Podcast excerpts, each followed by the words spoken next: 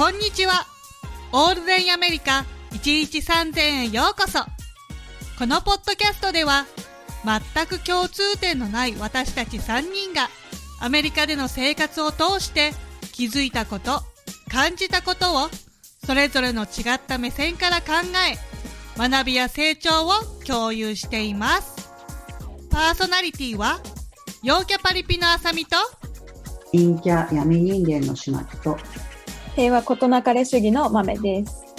このさんにんでお送りします。よろしくお願いします。よろしくお願いします。お願いします。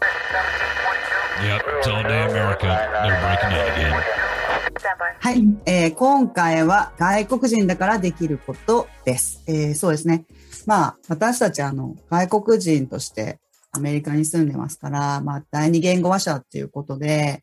あのちょっと外国人だからね、どうしてもあのちょっと自信がなかったりとか勇気がなかったりとか、まあ、ちょっと国民の方たちよりも気をつけておかないといけないこととかいろいろあると思うんですけれども、まあ、今回はですね、そう心配事よりもまあそうは言っても外国人だっていうことでもあの強いこともあるぞっていうことのそちらの方にフォーカスしてお話ししていけたらなと思います。イエーイ、はい、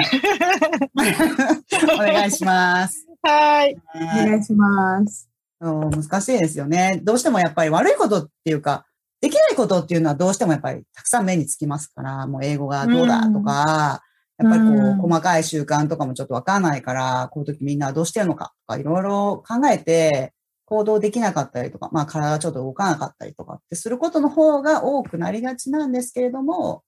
まあそうは言っても、外国人は外国人だっていうことで、それなりにやっぱり強みもありますよっていうことをね、もしもあればと思って、うんうんうん、話して、ね、それなりにあるんですよね、やっぱり。うん、逆にいいところを見つけていきたいからね。はい。うん、あの、もう悪いところっていうか、そのできないことっていうのはね、あの、もう今日別に、ああ、ネイティブみたいに喋れたなって思ったところでならないですから、急に。ならない。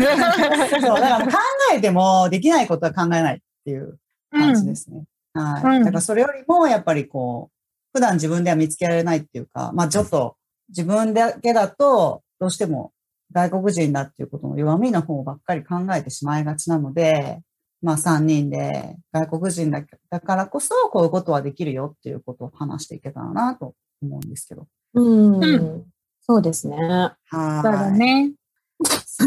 なんですよね。まあ、誰か、誰かくしゃみした。Bless you. Bless you. Bless you. そう。まあちょっとね、あの、まあ、まずはやっぱり英語ですよね。あの、うん、まずはやっぱり英語っていうのはすごい、やっぱり第二言語話者、まあほとんどの人はですよ。あの、本当にもうちっちゃい頃から、あの、英語ってお家でやったりとか、まあ、しょっちゅうアメリカとか、そのカナダとか、なんかいろんなところ行ってて、英語が基本的にできるとか、そういう人じゃない限りは、やっぱり英語っていうの結構しんどいと思うんですよ。うん、はい。ただ、まあ、やっぱり、その、なんていうんですか、第二言語として英語を話す人だからわかるっていうメリットっていうのも結構私はあると思ってて、うんまあ、やっぱり、あの、これはですね、いろんなところでちょっと言ってるんですけど、まあ、かなりね、やっぱり、あの、共感力っていうか、こう、うん、本当はこの人は何が言いたいのかなっていうことを考える癖がものすごいつくっていうのは、わかるわかる、すごいわかりますよね。結構あると思いますよね。で、まあ、それを深読みしすぎてもダメだし、あの、言葉っていうものを、にフォーカスしてあの捉えないといけないっていうのはあるんですけれども、うんまあ、そうは言ってもやっぱり、あの、英語と英語の人たちでも意外と伝わってなかったりとかするんですよね。うんうん、日本もそうですよね。日本人同士でもこう言語が通じるから話が噛み合ってるかっていうとそうじゃないこともある、ね、そうですよね。そうそう。いや本当にそうだと思います。うんだからやっぱりこう、まあ、日本語から英語っていうのだけでもこう何ですかもう考え方の仕組みっていうか喋り方の仕組みっていうものも変えないといけないじゃないですか。うんそうだ。なんかやっぱりそれっていうことによって、やっぱこう、もう毎日のように、あの、他の人の、全然自分とは全然別の人の考え方みたいなのを学んでるみたいなところちょっとあると思うんですよね。うん。まあ、なんか相手が、相手が第二言語話者だ。例えばメキシコから来た人と、あの、英語で二人とも第二言語話者として喋るときって、あの、向こうも英語がたどたどしいから、一生懸命こう、理解しようとするじゃん。あ、相手が、この英語単語をいくつか使って、今、伝えようとしてくれてる。じゃあ、私はそこから何をね、あの、理解できるかっていうところが、うん、こっちはもう癖のように、こう、うん、あ、この人はこうやって言おうとしてるんだなって、理解しようっていう姿勢がもう違うと思うんだよね。あの、第一言語しか話したことない人に比べると。そうですよね。いや、本当にその通りだと思いますね。うん。なんか働いてて、やっぱりそのネイティブの人って、結局、その外国人がお客さんだとすると、あ、店員側としてね、その外国人のお客さんが来ると、その方があんまり英語が上手じゃないと諦めちゃう人も結構多いんですよね。ああ、なるほど。そうですよね。途中でね。うん、そう。だから、うん、逆に言うと私は第二言語を使って仕事してるから、外国人の方の英語もなんか理解しようと、アメリカ人よりは頑張ってる気がする。うん、そうだよね。そうそうそう。絶対そうだと思う。うん、だから、やっぱ言葉に頼りすぎちゃうっていうか、ある意味。うん、あの、言葉じゃなくて、なんて言うんでしょうね。なんか、こう、やっぱバイリンガルの人たちっていうのは、あの、なんていうんですか、バイリンガルって言っても別に両方ともペラペラっていうことじゃなくて、まあ、第二言語としてもう一つの言葉を使ってる人たちっていうのは、自分がやっぱり、通ってきた道っていうのがあるから、うんうんうんうん、もう誰かがその、その言語はたどたどしくても内容はわかるはずだっていう、その、その人の発する単語から何らかの内容がわかるはずだっていう確信があるから、うん、そうっていうのはありますよね。あるですね。なんか引き出し、引き出しも多い気がする。その、えっと、言葉を簡単にする引き出しっていうか。うん、あ、確かに確かに。うん。なんか例えば、こう、他の言語の人と話してて、通じなかったりしたら、私はこう、まあ、レストランとかでも、あの、他の国から来た人と、英語が通じなかったら、違う言い方で、違う英語を使って、あの、文章を短くして、これだったらどうかなっていう感じで、違う切り口から喋る。なんかもう頭がそういう風に訓練されてるから、違う言い方で言おうとするんだけど、第一言語しか話さない人って、同じ単語を同じセンテンスでリピートしてくるんだよね。うん、それ、はい、それだと理解できないじゃん。そうですよね。だって今同じこと言っても理解できないんだから、同じこともう一回言っても無理でしょって思うけど、でも、あの、やっぱりただ単に聞こえなかったのかなって思うかもしれないですね。あ、そうそうそうそう。うん、こっちはこう、あ、この言葉でこのセンテンスだと通じなかったんだなってことで、こう、違う言い方で違う方から攻めたりするじゃん。うん、そうするとお互い理解もしやすいし、こういう意味じゃなくて、こういう意味で言ったんだよっていう違う言い方をすることで、お互いの理解が深まるっていうか、はい、引き出しも多いとも、そういう部分で言うと。そうですね。うん、なんか、やっぱりちょっとこう、まあ、なんだかんだ言って相手の立場になって考えるっていうか、相手のものの考え方はどうなのかなっていうことをそれなりに考える癖がついてるんだと思いますね。うんうんうん、あの英語ができない時っていうのもやっぱりそうじゃないですか。やっぱ本当にあの自分がそんなに英語ができない時っていうのももちろんそうですし、相手がだからネイティブだろうが何だろうが、この人は本当は何を言ってるんだろうとか、キーワードにこうフォーカスしたりとか、うんうん、あのしてなんとかその全部は分からなくてもその人の言ってることっていうものそのものはを理解するしようってするわけですよね。うん、そうそう。だから、はい、なんか旦那も多分、あの、自動的に訓練されてて、あの、旦那は日本語全然全くわかんないけど、はい、あの、外国人の人が喋る英語をすごい上手に理解するから、うん、なんか、全然他のアメリカ人と違う感じだと思う。ああ、なるほど、ね。うん。まめちゃんの旦那さんどう？あ、うちの旦那は大学の時に、あの、メキシコ、うんアリゾナなのでね、メキシコの出身の方結構いるんですけど、まあそういう人たちに英語を教えてたりしてたので。うん、ああ。じゃあすごい理解、あの、あるんじゃない？そうそう、スペイン語も話せるんですよ。だから。おー、すごい。これはもうあれですよね。やっぱ全然違いますよね。そう、だから、うん、でも、まさみさんの言う通り、その難しい単語を一つ一本勝負じゃなくて、あの、うん、優しい言葉に言い換えてくれる感じはしますね。うん、確かに。うんうんうんそうそうそう。やっぱりなんか、あの、アメリカ人自体がそんなに外国語、第二言語っていうものをやった経験がやっぱりある人が全体的に少ないっていうのはありますよね。あ、本当にアメリカ人意外と第二言語喋れない。私ね、もっとねグローバルな国だと思ってたんですけど、うん、ね、はい、そうね、英語しか喋れないですよね。うん、ね、意外と国か、国から出たことない人もいっぱいいるし、うん、そうそうそうそう、うん、旦那なんか南部から出たことないからね。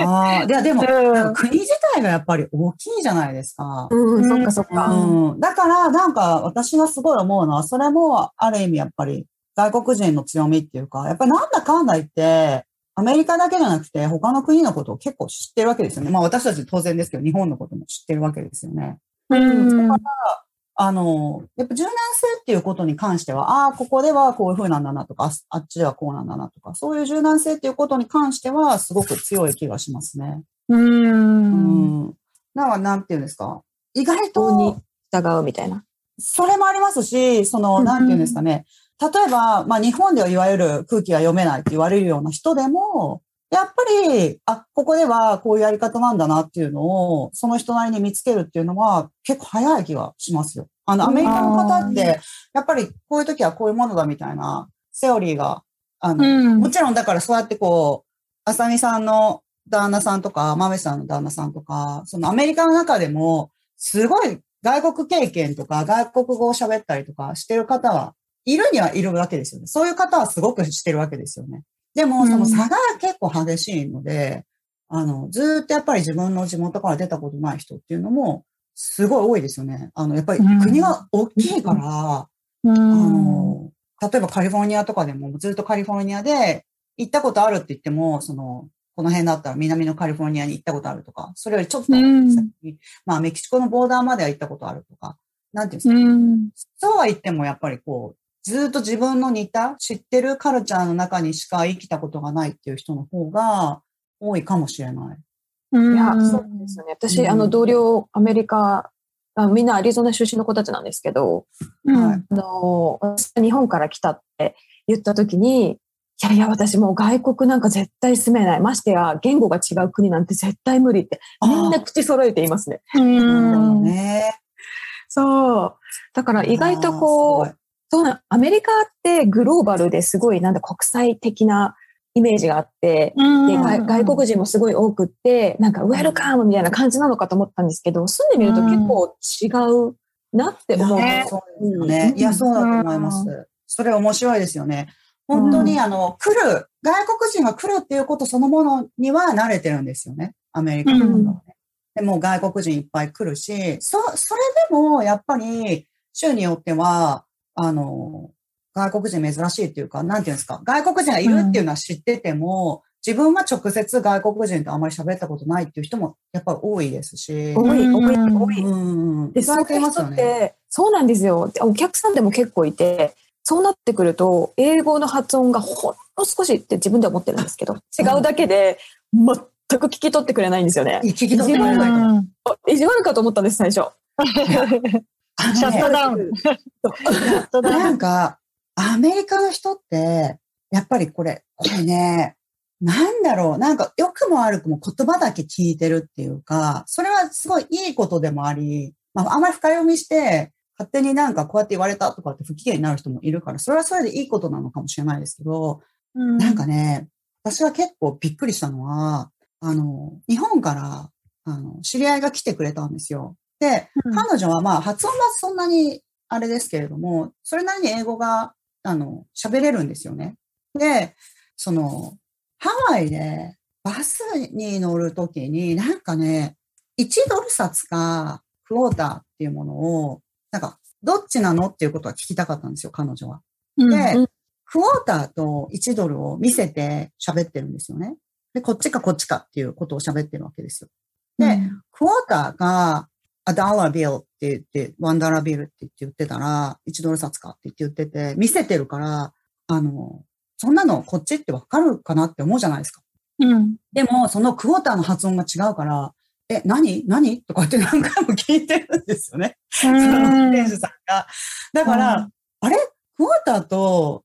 ビルしか言ってないのに、うん、それでもクォーターの発音が違うからよくわからないみたいな感じになるんだ。だからその人本当に、あの、意地悪で言ってるわけじゃないんですよ。そうなんじゃないんですよ。うん、そうそうそう。そうなんですよね。だから脳が停止しちゃう、そう、アメリカ人のこう、うん、えっっていう驚きでこう脳が停止しちゃうみたいで、私もこの一回おばあちゃんとスタバで話してた時になんかソルトって言ったんですよ、私は、うん、ソルト、はい、ソルト、ソルトって言ってもわ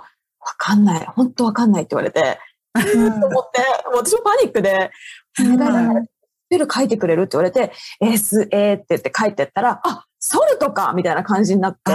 うん、いやもうそういう時に、え、私が今言ったソルトと何が違うのって思う時ないですか？めちゃくちゃわかる。私今そうやって言ってないって。うん、そう、なんか私特にね、愛と、愛と E がうまく変えられなくて、はい。未だになんかだんだんに、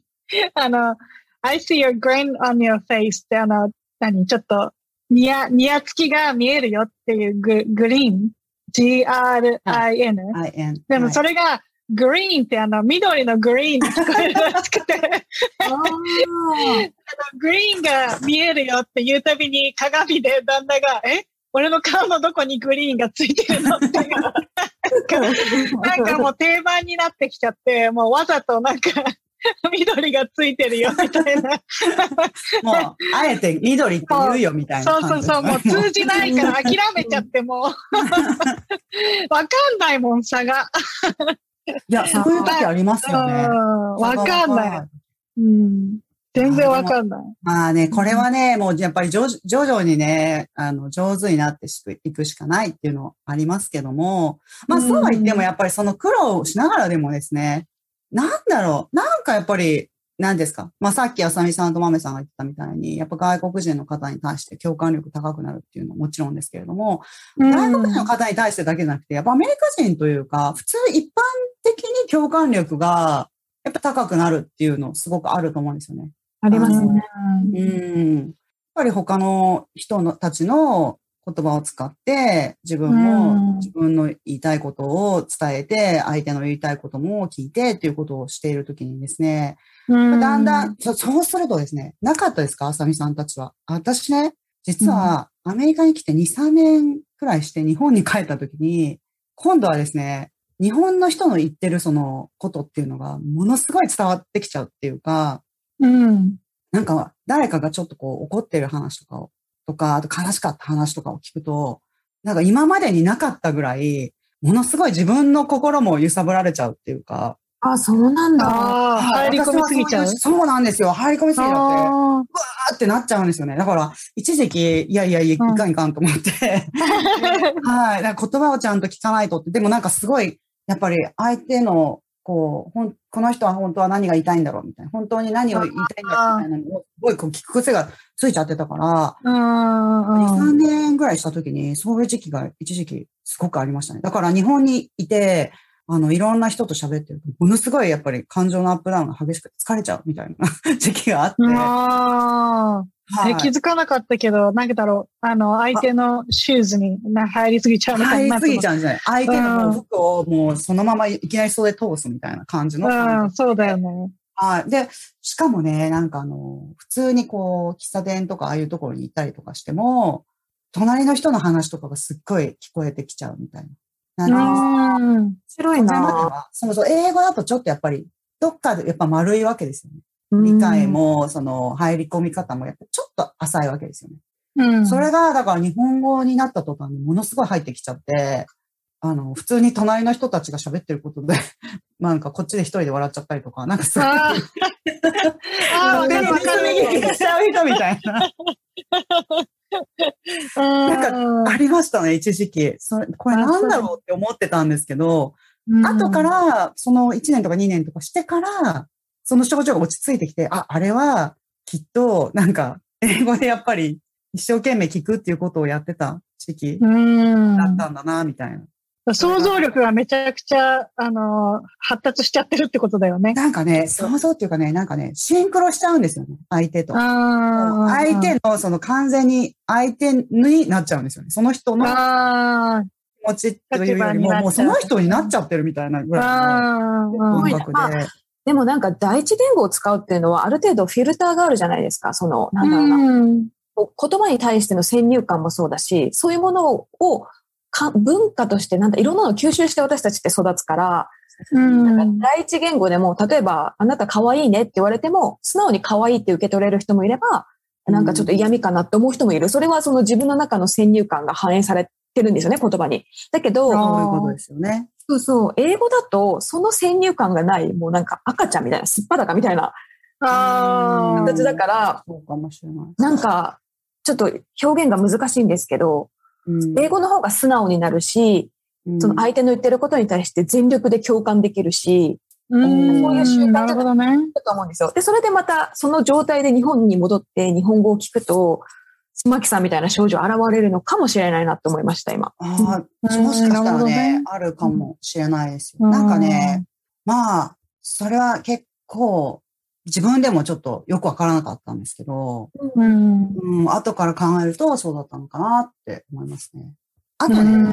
うん、ちょっと外国人としてっていうことなんですけど、はい、あのやっぱりなんだかんだ言ってやっぱ日本人結構細かいことに気がつくようにあの学校教育で訓練されてるからされてる、うんはい、だから仕事とかもねなんか日本の感覚で間違いがないようにって確認してからやっているとものすごい丁寧な人みたいな感じになるところはあります。うん、言われる、うん、めちゃくちゃ言われる、はい、ミステイクが全然ないって言われる。少ないですね、あったら、うん。なんか確認しながら、絶対こう、やる前に、これで合ってるよねとか、はい、あの、ボタンを押す前にチェックしてからボタンを押すとか、なんか、自然と身についてるから、失敗してもなんかちっちゃいミスで済むっていうか、うんうんうん。なんか見過ごしもしないし、その、あ、やばい、ちょっと間違えたっていう時点で、こう、あの、直そうとするじゃん。だから、その失敗が大きくないから、その、なんか外国で働くと、あの、全然ミステイクしないよねって言われる。うん、なんか私の中ではしてるんだけど、相手の中では全然カウントされてないっていうか。うんうんうん、ありますね。あとは、あの、まあ、ちょっと、さっきも話してたんですけど、私あのパネラブレッドで最初アメリカに引っ越してきたばっかりの時にパネラブレッドってとこで働いてたんですけど、その初日に、うんペンとノートを持ってったんですよ。なんかその、社会人。そうそうそう。そうですね。日本で社会人やったことあったらもう必須ですもんね。そうなんですか。で、ペンと紙を持って、で、言ってることをね、マネージャーの言ってることをメモしてとか言ってたら、もうすっごい褒められて、もうこの上で褒められて、うん、なんか、メモとペンを持つだけでこんなに褒められるんだと思って。ですか？いやいやいや。そうなんだよね。もうね、外国人の人が、そうやって、うんあの、メモとペン持ってきて、一生懸命自分の話を聞いて、カリカリ覚えて、でも、感動すると思いますよ。ねえ。うん。うん。そう。いやそれは。私も言われた、同じこと。やっぱり、ね、これ、うん。これ日本人だよねって、その、メモと、あの、ペン持ってって、その、も、うん、そのメモをさ、持って帰ってさ、ちゃんと覚えて戻ってくるじゃん。そうそううんうん、でもアメリカ人はもう手ぶらでもちろん来て、やりながらすごい時間かかるけど、毎回毎回やりながら覚えていくんだって。うーんそうね。私たちの場合もういっかい聞いたら、もうにかいめ聞いたら怒られると思ってるから。あんまり邪魔しちゃダメだっていう発想ありますよね。だからいっかい聞いたことはなるべくもう全部自分で処理して、みたいな感じの。うん、そうそうそう。だから、かあのメモ、メモしとけば、こう、あ、なんだっけなと思ったらメモにね、戻って見返して、あの、確認すればいいだけで、他の人に聞く必要ないじゃん。うんうんうん、そういう癖が日本人ってついてるんだよね。はい、で、なんかほら、日本だとさ、もう一回聞くとさ、昨日教えたじゃんって言われるじゃん。あるね。うん、そう。だから多分、うん、聞いちゃいけないっていうのがなんか、もう身についちゃってるから。あうん、そういうのあるかもしれないですね。うん、いやなんか、なんだかんだ言って、その、細かいところとか、あと最終確認とか、なんかやっぱり、する癖ついてるなと思いますね、日本の。やっぱりあの、なんかそのテストばっかりやってるとか、その机上の勉強やってるみたいなことが結構批判にさらされますけれども、やっぱあれはあれでね、あの、そういうことはすごくできてるんだなって思いますよ。うん。そう。あれですよね、一人のチームメンバーとしては最強な人材を日本の教育は作り上げてる気がしますよね。いや、ほんとそう思う。ねだからなんか職業をさ見つけよう、こっちで見つけようっていう人は本当に自信持って行って大丈夫だよね。うん、あ、そうそう、もうね、紙とペン持っていけばもう感動する。そう、もう、もう、あの、それで採用。軽い。いや、本当インターンとか、あの、紙とペン持って、ガリガリやるとか。じゅっぷんまえに、そう。そう。じゅっぷんまえに行ったらもうすごいよね。時間通りに行く。そう、あ、そうですね。時間も、あとね、締め切りも守るしね、日本人の人って。締め切り結構、なんていうんですか、もう守れなさそうだな、みたいな感じになってくると、ああ、もうこれ無理だね、みたいな感じの雰囲気は漂ってるし。なんかアメリカの方ってやっぱ良くも悪くもいちにちぐらいずれてもしょうがないんじゃないみたいな感じのところもあるんですよね。うん。そう。で、結局なんかこう、自分が守れないと、そんなにタイトなスケジュールを組んだやつが悪いとか言って言い出しますから。本当に本当に。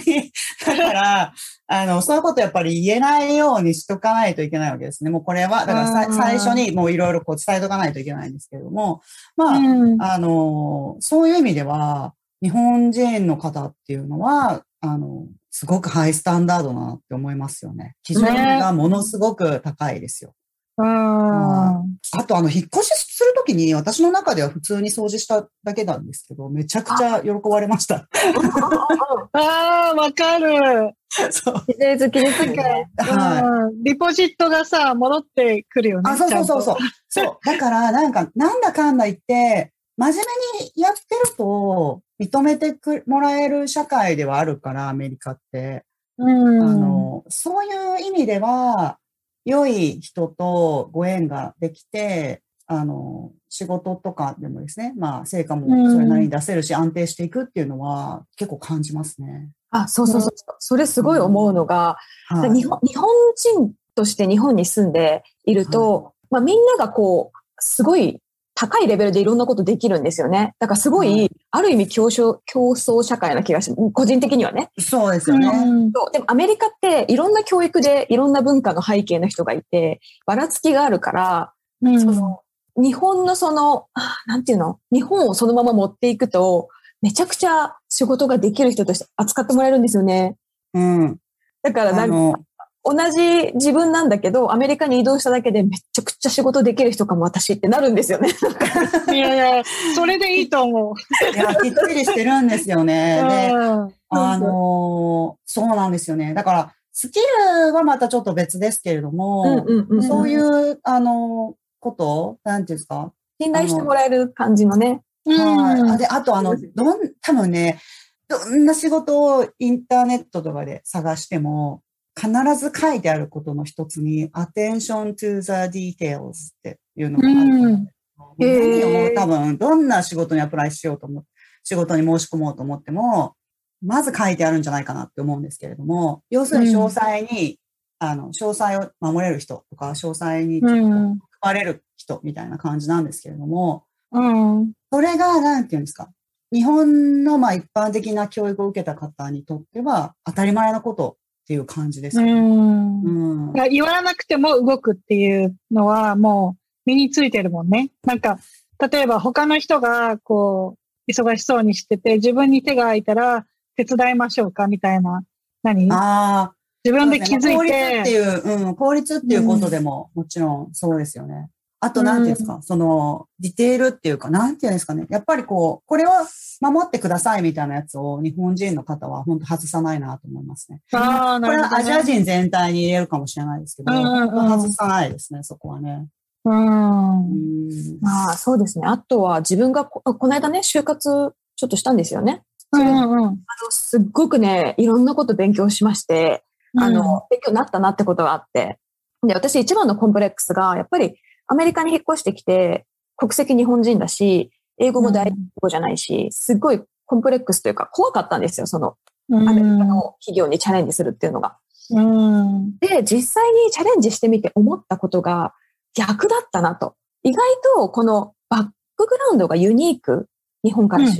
身ってユニークであって、かつ、うん、まあ英語は第二言語なんですけど、まあある程度喋れてれば、意外と企業は興味持ってくれるんだなっていうのをすごい知ったんですよね。うんうん、ああ、なるほどね。っていうのが、なんかこう、結構ね、調べたんですよ、バイリンガルって。どういうメリットがあるかなって。そしたら、なんかこう、研究とかでも結構、バイリンガルの人って、まあ、あの、多分、モノリンガルよりも使わない脳の回路とか使ってるのかわかんないですけど、うんうんまあ、記憶力が良くなったり、その仕事のパフォーマンスもいいらしいんですよね。うんあとはその固定概念とか既成概念にとらわれなくなるから、想像力が豊かだったり、なんかこう、作り出すことが得意だったりとか、そういう能力を発揮しやすかったりするらしくて。ああ、なるほどね。うんうん。あとは、その、まあ、多国籍企業ほど、やっぱりその、グローバルな視点っていうのを欲しがるから、うん、その外国人である、この人をすごく重宝するっていう傾向にあるらしくて、うんうんうんそうそうそう。だからやっぱ私が今まで経験してきたこととか、どういう視点で、なんか例えばチームメンバーに接するかとか、そういうことをすごくね、うん、知りたがっていろんな質問されました。うん、ああ、なるほどね。なんかどんな準備してったの？そういう、なんかう、どの辺を売るような準備してった？どの辺を売るような。あ、でもね、もう本当に自分で言おうって心がけました。うん。なんかこう変に、例えば、いいこと言おうとか、変に頭よく見せようとかじゃなくて、うんうん、もう自分自身でありのままを受け入れてもらうじゃないけど、うん、自分が持ってる意見をどう表現するかに努めた。ああ、なるほど、ね。やってるのかなす。うん、すいません。うんうんうん。いや、すごいいいと思う。うん。やっぱりなんか、うん、あの、企業も国際企業にしようと思うと、もう内側からな、それなりにやっぱりすごい国際文化必要なわけですよね。だから、うん、あの、なんだかんだ言って、その、バイリンガルっていうか、第二言語をやっぱり喋るっていうだけで、その人がすごくこう、外国文化に、あの、もともとその人は外国のことを知ってるし、長けてるし、しかも言葉も勉強して、そういう能力を証明しているっていうことで、あの、貴重な人材でもあるんですよね。うん。うん、なので、まあ本当に楽しいことばっかりではないですけれども、外国人として生活するっていうことっていうものもある。うん。でも、まあ本当に、あの、だからといって、その、なんていうんですか、強みがないっていうことは決してなくて、うん、あの、まあそれのおかげでね、本当に、こう、自分と、自分のことがさらに、まあよく分かったりですとか、あと逆に、マメさんがそうやって今までおっしゃってたみたいに、外国に来て、その外国そのもののこともイメージとかじゃなくて、本当にやっぱ経験して、あの、すごくフラットな目線で見ることが、先入観ない。目で見ることができるっていうことも、そういう体験もものすごい貴重なことだと思いますね。うんうん。大事大事。うん、はい。本当そうで、まあね、あの、第二言語っていうのはね、本当学ぶだけでもすごくあの、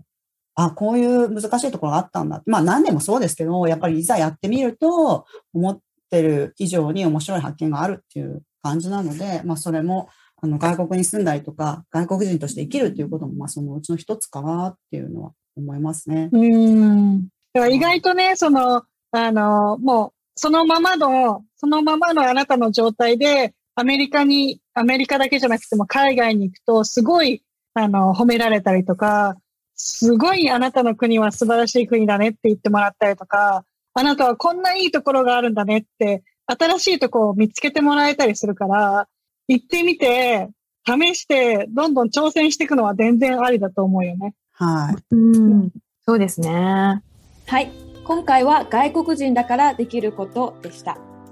外国人として異国で暮らすっていうのは楽しいことばかりではないんですけど、自分と向き合う機会が多くなったり、人として変化するチャンスであったりもします。で、その頑張りのおかげで自分のことをより信じられるようになったり、幸せだなと思えるような機会が増えたりすることもあったりするんですよね。で、今海外に住んでる方も日本に住んでる方も第二言語を学ぶっていうのは自分の可能性や視野を広げるチャンスでもあるので、私たちと一緒にチャレンジしながら歩んでいけたらとっても嬉しいです。で、そこで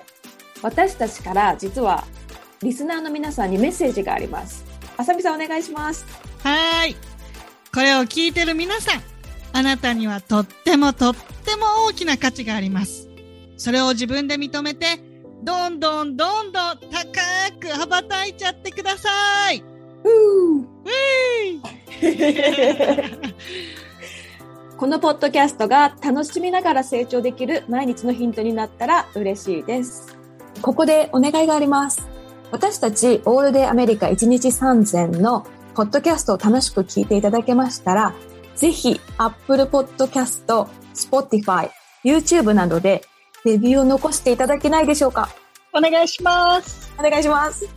その他にもご意見ありましたら、ウェブサイト オールデイアメリカドットコム にはお便り箱を設置しておりますので、皆さんからのリクエストなどいろいろな形でのご参加をさんにん一同楽しみにしております。はい。ということで、気になる次回のエピソードは、お客様は神様だと思う奴らに次ぐだいにだんです。ということで、次回のエピソードもお楽しみに。オールデイアメリカいちにちさんぜんは毎週金曜日の配信です。お相手は私、まめと、ちまきと、あさみでした。はい。それではまた次回のオールデイアメリカいちにちさんぜんで。Have a good day! Yep, it's all day America. They're breaking out again. Stand by.